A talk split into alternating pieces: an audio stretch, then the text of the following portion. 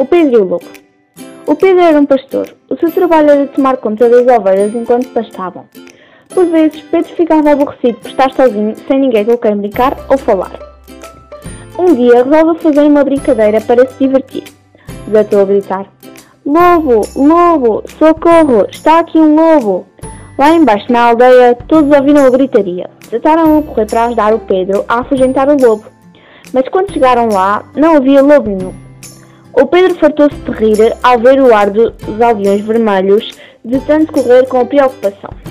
Quem não achou piada nenhuma à brincadeira foram os aldeões, que ficaram muito chateados ao perceber que era falso alarme, e viraram as costas. No outro dia, o Pedro resolveu repetir a brincadeira para ver se os aldeões voltavam a cair na partida. Desatou a gritar, Lobo, lobo, socorro, está aqui um lobo!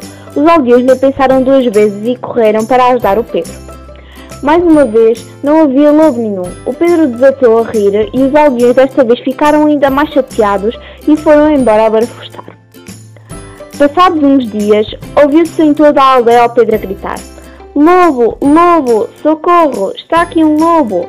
Desta vez, os aldeões olharam uns para os outros e encolheram os ombros.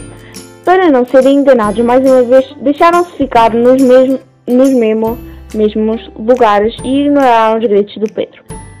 O Pedro continuou a gritar. Desta vez era mesmo um lobo que estava a matar as ovelhas. Por que ninguém me ajudou? perguntou o Pedro a chorar. Agora fiquei sem ovelhas.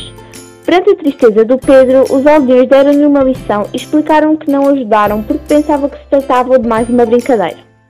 Então Pedro percebeu que com, todo, que com coisas sérias não se deve brincar, para sermos levados a sério quando for necessário.